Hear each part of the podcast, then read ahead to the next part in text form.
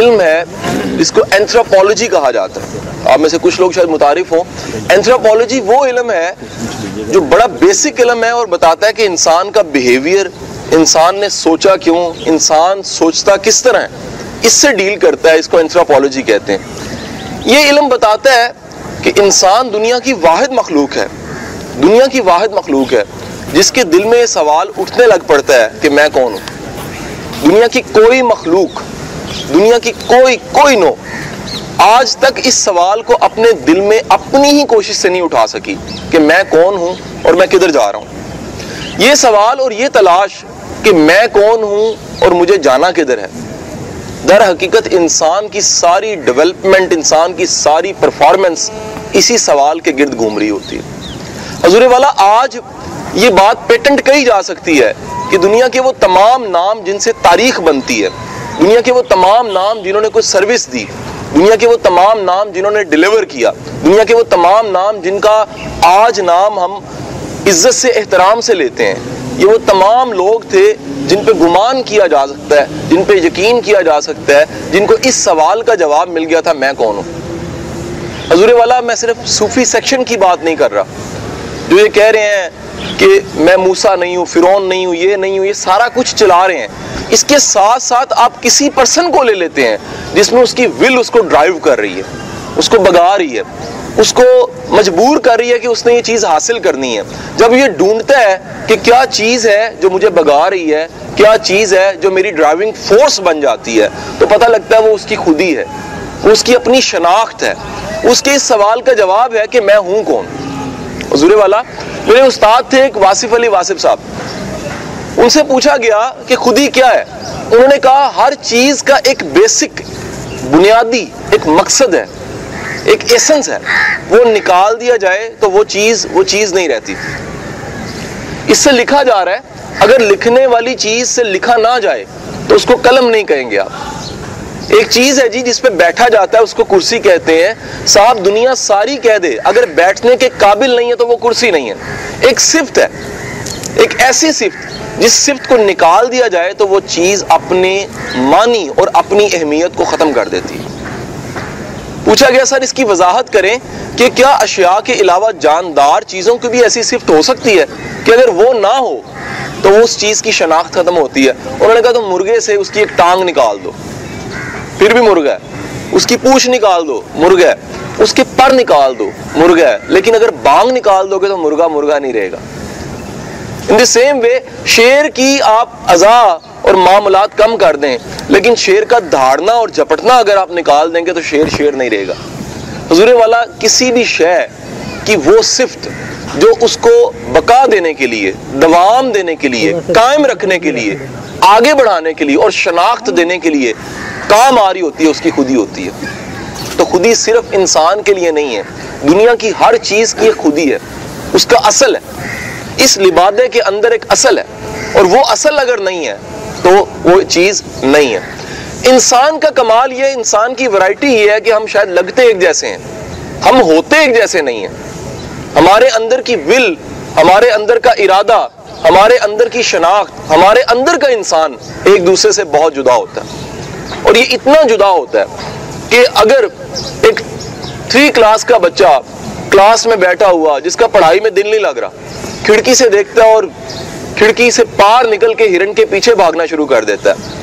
لیکن تاریخ بتاتی ہے کہ وہ بچہ جب پلٹتا ہے تو اسے دنیا شیکسپیئر کے نام سے جانتی ہے۔ وہ بتیس ڈراموں کا رائٹر بن چکا ہوتا ہے۔ اور اس کی وجہ صرف یہ ہوتی ہے کہ وہ کھڑکی سے نکل کے ہرن کے پیچھے بھاگنے میں، اس نے جو سفر طے کیا تھا، وہ خود شناسی کا سفر تھا۔ اور یہ خود شناسی کے سفر نے اس کو وہ شناخت دے دی کہ آج اس کے گاؤں میں جا کے اگر اس کے نام کو پکارا جاتا ہے کسی بازار میں، ولیم، تو ساٹھ فیصد لوگوں کے چہرے اس لیے پیچھے ہو جاتے ہیں کہ لوگوں نے ادبن اس کا نام رکھا ہوا ہے۔ وجہ یہ ہے کہ اس کو شناخت مل گئی۔ اس نام کے ساتھ شناخت مل گئی، اس نے خودی کو دریافت کر لیا۔ حضور والا، ہم سمجھتے ہیں کہ ہر ایک کی شناخت ایک ہی ہوگی۔ ہر ایک کی شناخت ایک ہو نہیں سکتی۔ قدرت کا کارخانہ اگر سارے ایک مزاج کے پیدا ہوئے تو حسن ختم ہو جاتا۔ اگر سب کی انڈرسٹینڈنگ ایک ہوتی، حسن ختم ہو جاتا۔ اگر سب برابر سیکھنے والے ایک جیسے ہوتے، حسن ختم ہو جاتا۔ اگر سب برابر سکھانے والے ہی ہوتے، حسن ختم ہو جاتا۔ اگر پیدا ہی صرف دنیا میں ڈاکٹر ہوئے ہوتے تو بننا کیا تھا؟ اگر ساری دنیا میں ہر بندہ پوئٹ ہوتا برابر کا اور اس کے شیروں کا وزن بھی برابر ہوتا، تو دنیا کا وزن شاید اس طرح نہ رہ سکتا۔ یہ دنیا کا حسن اس طرح نہ رہ سکتا۔ یہ قدرت نے ساری ویرائٹی اور ہر ایک کی جدا جدا خودی، ہر ایک کی جدا جدا شناخت اس لیے ڈال دی کہ یہ قدرت نے سارے کارخانے کو چلانا تھا۔ میں، کسی کے میں کے بغیر ادھورا ہوں۔ میں اگر اکیلا ہوں تو میں اکیلا نہیں ہوں۔ میری جنت اکیلے اکیلے نہیں ہے۔ اگر اس میں سب شامل نہیں ہے ایسی جنت جہاں پر میں ہی اکیلا ہوں، وہ جہنم ہے۔ حضور والا، یہ بات واضح رکھ لیجیے گا۔ ہماری زندگی کے سارے ٹیسٹ دوسروں کے دم سے ہیں۔ ہر ایک کا اپنا مزاج، ہر ایک کی اپنی خودی، ہر ایک کی اپنی شناخت ہے۔ ایک تھیسس یہاں پر رکتا ہے جی۔ سیکنڈ تھیسس سٹارٹ کرتا ہوں۔ حضور والا، انسان دنیا کی واحد مخلوق ہے۔ جس کے جبلی تقاضوں کو، نفسیات کو، مزاج کو، نفس کو، روح کو، علم کو، عقل کو، دماغ کو، سمجھ کو۔ اگر سامنے رکھا جائے تو انسان دو چیزوں کا مجموع ہے، اچھائیوں اور برائیوں کا۔ حضور والا، آپ سب بیٹھے ہیں، اس بات کے آپ گواہ ہوں گے کہ آپ کی کچھ اچھائیں آپ کا کمال نہیں ہے، خدا کا انعام ہے۔ آپ چاہیں بھی تو برے کے ساتھ بھی اگر اچھے ہو جاتے ہیں، تو اس کا مطلب ہے آپ کا کمال نہیں ہے۔ خدا نے آپ میں وہ چیز پیوس اس طرح کی ہے۔ وہ قلعہ ایسے گاڑا ہوا ہے کہ وہ ہٹ نہیں سکتا۔ بالکل اسی طرح معاملہ خامیوں کا بھی آ جاتا ہے۔ ہماری ایک یا دو ایسی خامیاں ضرور موجود ہوتی ہیں جو ہمارے بس میں نہیں بسا اوقات ہوتی ہم نے کسی کم کے قلعے کو فتح نہیں کرنا ہوتا۔ ہم نے کوئی پانی پت کی جنگ نہیں لڑنی ہوتی۔ ہم نے ایک جنگ اپنے ساتھ لڑنی ہوتی ہے۔ اور وہ جنگ کیا ہوتی ہے؟ ہماری وہ خامی، وہ فالٹ جو ہمارے اندر بائی ڈیفالٹ موجود ہے۔ کاہے کے لیے موجود ہے؟ اس کی طرف بعد میں آتا ہوں، ایک بات سن لیجیے گا۔ دنیا میں قالین بافی کا سب سے بہترین کام ایران میں ہوتا ہے۔ ایران دنیا کی قالین بنانے کی وہ انڈسٹری ہے جو اب سے نہیں چل رہی۔ یہ اتنی پرانی تاریخ ہے قالین بنانے کی کہ وہ کہتے ہیں قالین وہاں پر آج سے چھ سو سال پہلے بھی ایسا بنتا تھا کہ اگر قالین کے اوپر وہ بنا دیتے تھے تالاب، اس کی تصویر۔ تو قالین پہ پاؤں رکھنے سے پہلے لوگ اپنے ٹخنے اونچے کرتے تھے یہاں سے کپڑے کو، کہ ٹخنے اونچے کر لو، یہ نہ ہو اس میں ڈوب جائیں، کپڑے خراب نہ ہو جائیں۔ حسن اتنا تھا ان کی بناوٹ میں۔ تو ایک دفعہ سارے قالین بنانے والے مل کے بیٹھے، انہوں نے ایک خیال شیئر کیا۔ انہوں نے کہا، یار، مکمل کامل ذات تو رب کی ہے۔ ہم مکمل نہیں ہو سکتے۔ اگر ہمارے آج کام میں پرفیکشن اتنی آ گئی ہے، تو یہ بھی انسلٹ ہے۔ صرف پرفیکٹ وہ ذات ہے۔ تو انہوں نے کام کیا اپنے خوبصورت قالینوں کے کونوں کو تھوڑی چھنج لگا دی۔ کھونگی تھوڑا سا چھید لگانے شروع کر دیے۔ وہ اپنی بہترین چیز بناتے تھے اور ساتھ کہتے تھے، کامل وہ ذات ہے اور ہم اپنے تھوڑی سی چیز کو اس کا نام پڑ گیا جی انگلش میں اس ٹرمینالوجی کو کہتے ہیں پرشین فالٹ یاد رکھیے گا، انسان دنیا کی وہ مخلوق ہے جو اپنے ساتھ ایک تھوڑا سا پرشین فالٹ لے کر آتی ہے۔ انسانی سمجھ میں۔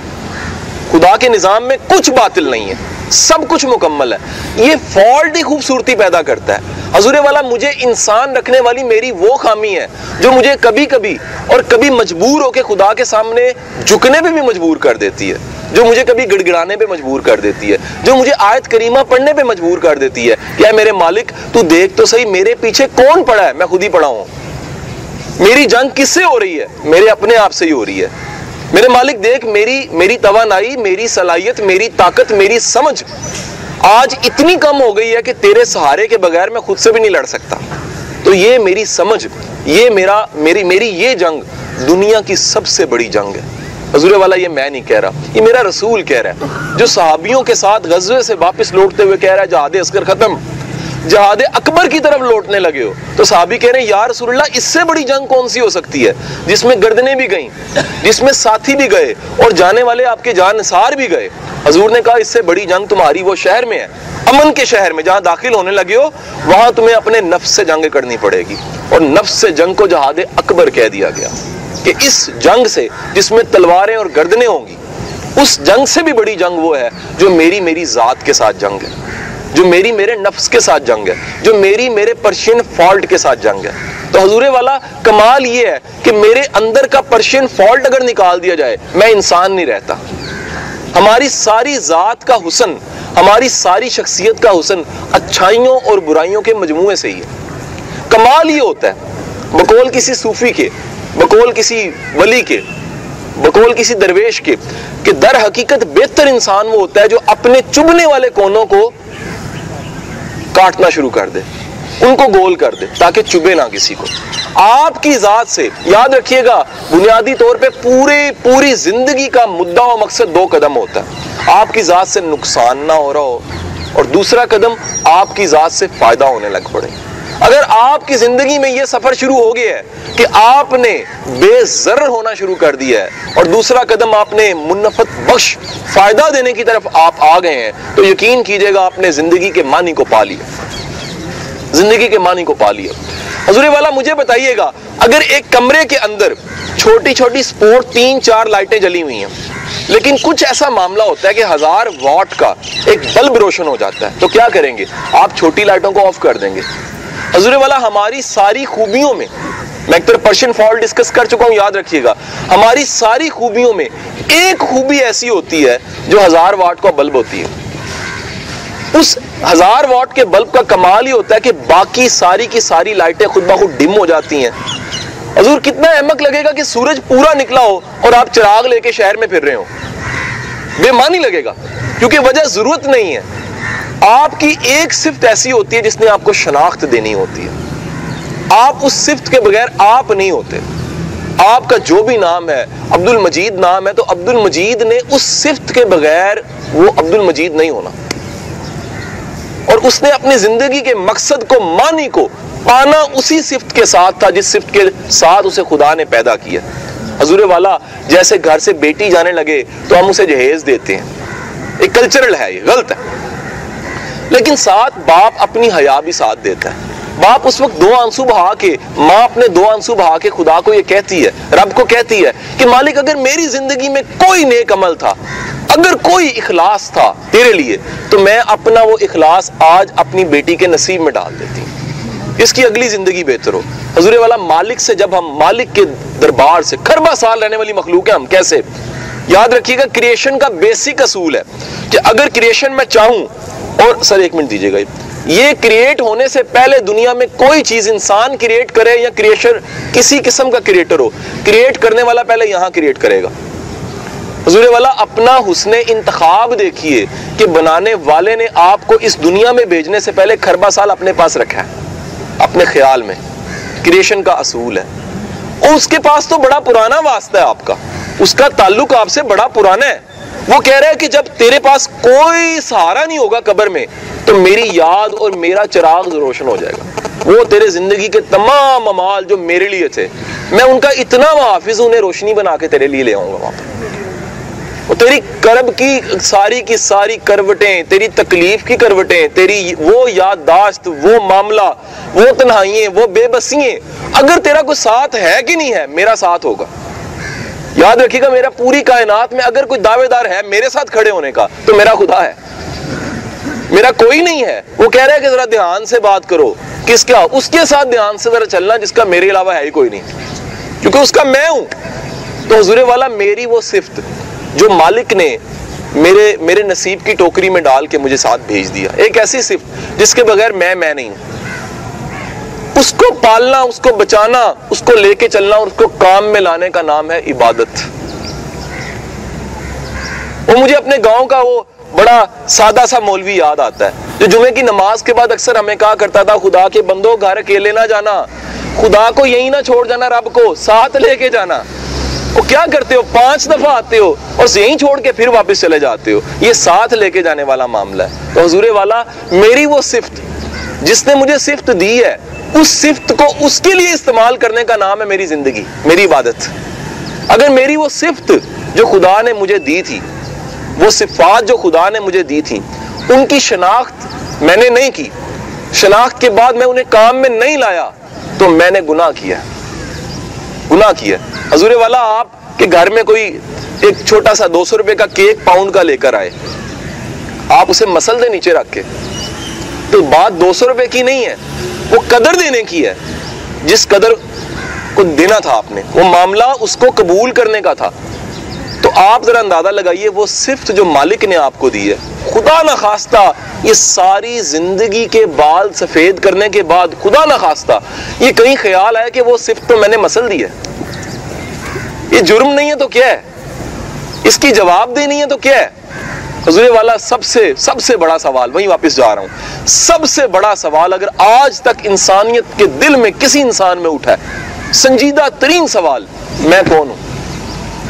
اور میں کون ہوں کے بعد اگلا قدم ہے میرا مالک کون ہے؟ میں نے اس کی طرف رجوع کرنا ہے۔ اور اس سے بڑی بات یہ کہ جو میرے مالک نے مجھے کسی نے کہا، بہترین شکر کیا ہے۔ بہترین شکر یہ ہے کہ نعمت کا استعمال منم کے لیے کیا جائے۔ نعمت کا استعمال اس کے لیے کیا جائے جس نے نعمت دی ہے۔ اگر آپ کی نعمت اس کے لیے استعمال نہیں ہو رہی تو نعمت ٹکے گی نہیں، رہے گی نہیں۔ چیزوں کا ذائقہ بے ذائقہ ہو جائیں گی چیزیں۔ لذتیں بے ذائقہ ہو جائیں گی۔ مانی بے مانی ہو جائیں گے۔ تو حضور والا، اگر آج آپ کی زندگی میں کسی بھی عمر کے حصے میں مجھے شیخ سادی شرازی کبھی نہیں بھولتے۔ ان کا یہ معاملہ کبھی نہیں بھولتا۔ منصوب ہے ان سے روایت۔ منصوب یہ ہے کہ چونسٹھ سال کی عمر میں شیخ سے کسی نے پوچھا کہ شیخ، آپ کی عمر کتنی ہے؟ انہوں نے کہا، چار سال۔ تو کہا کہ چار سال تو نہیں ہے، آپ تو ایجڈ لگتے ہیں، بال سفید ہو چکے ہیں۔ کہتے ہیں، سمجھ چار سال پہلے ملی ہے مجھے۔ تو حضور والا، سمجھ کا پہلا قدم زندگی ہے۔ وہ ساٹھ سال کفر کے ہو گئے۔ سمجھ کا پہلا قدم زندگی ہے اور سمجھ شروع کہاں سے ہوتی ہے؟ اگر آج زندگی میں، آج کے دن اس لمحے آپ سوچتے ہیں کہ مجھے زندگی برڈن برڈن سی لگنے لگ پڑی ہے، بوجھ بوجھ سا لگنے لگ پڑا ہے۔ تو یاد رکھ لیجیے گا، وہ چیز جس سے کوئی کام لینا ہو، وہ اس کام کے لیے استعمال ہو، جس کام کے لیے بنی نہیں ہے، تو برڈن محسوس کرتی ہے۔ حضور والا، اگر میں قلم سے لکھنے کی بجائے جنگ مارنے والی شروع کر دوں گا، شاید کو دو کو مر بھی جائیں، لیکن قلم بھی ٹوٹ جائے گی جلدی، کیونکہ اس کام کے لیے بنی نہیں ہے۔ ایک چیز ایک کام کے لیے بنی نہیں ہے، تو وہ اپنا دوام نہیں رکھ سکتی، قائم نہیں رہ سکتی۔ تو حضور والا، اگر آج برڈن ہے، تو برڈن کس چیز کا ہوگا؟ آپ نے دیکھا وہ گاؤں میں چھتیں ڈالی جاتی ہیں، تو بالا سا ایک شتیر ہوتا ہے۔ وہ اوپر برڈن زیادہ، وہ ٹیڑھا ہو جاتا ہے تھوڑا سا۔ اس کی شکل بگڑ جاتی ہے۔ تو حضور والا اگر ہمارا اندر کا شتیر ٹیڑھا ہو جاتا ہے زندگی میں، تو ہمیں سوچنا پڑتا ہے کہ وہ برڈن جو ہم نے اٹھایا ہوا ہے، وہ ہمارا برڈن نہیں تھا۔ مجھے وہ جملہ کبھی نہیں بھولتا، مجھے کبھی نہیں بھولتا، جو کہ سادہ سے کسی درویش نے ایک بات سمجھائی۔ اس نے کہا، پریشان ہونے لگو نا، تو یہ ضرور سوچ لینا کہ یہ پریشانی میری بنتی بھی ہے کہ نہیں بنتی۔ پریشانی کو پریشانی رکھتے ہوئے یاد رکھیے گا، بندہ بن کے پریشان ہوئیے گا۔ آپ کی فکر مندی کرنے والی کوئی اور ذات بھی ہے۔ کہیں اتنی پریشانی نہ لے لیجیے گا جتنی اس کی پریشانی بنتی ہے، وہ تو پریشان نہیں ہوتا۔ اس سے آزاد ہے۔ اس کے تو اشارے سے کام ہوتے ہیں۔ تو حضور والا، اپنا بندہ ہونے کا ثبوت یہ ہے کہ انسان اپنی خامیوں کو سمجھے۔ ان خامیوں کو سمجھتے ہوئے ان کو گول کرے کونوں کو جو چبنے والے ہیں۔ سمجھداری کی نشانی یہ کہ خوبیوں کو سمجھے اور خوبیوں میں اس خوبی کو سمجھے جو اس کی شناخت ہے، جو اس کی خودی کا سبب ہے، جو اس کے آئیڈنٹی کا سبب ہے اور جس کے بغیر وہ نہیں ہے۔ وہ صفت جس کے بغیر آپ نہیں ہیں، اس صفت کو شناخت کیجیے۔ اور اس صفت کو شناخت کر کے اپنے کام میں لائیے۔ یاد رکھیے گا، آپ کی خیر اور دوسروں کی خیر در حقیقت اس صفت سے جڑی ہوئی ہے جو مالک نے آپ کو انعام دی تھی۔ وما علینا البلاغی بہت مہربانی. یہ پرسائز ایک لیکچر تھا جی. بہت مہربانی.